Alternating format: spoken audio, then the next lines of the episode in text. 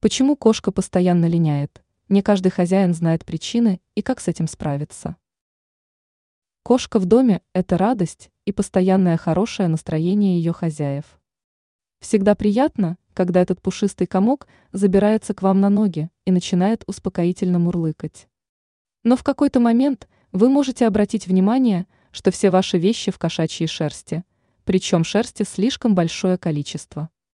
Несколько раз в году кошки линяют по вполне себе природным причинам. И не важно, что кошка никогда не была на улице, два раза в год происходит линька. Если это происходит чаще, то, возможно, у вашего питомца проблемы с кожным покровом, и его нужно показать ветеринарному врачу. Также проблемы с выпадением шерсти могут быть связаны с неправильным питанием и недостатком витаминов.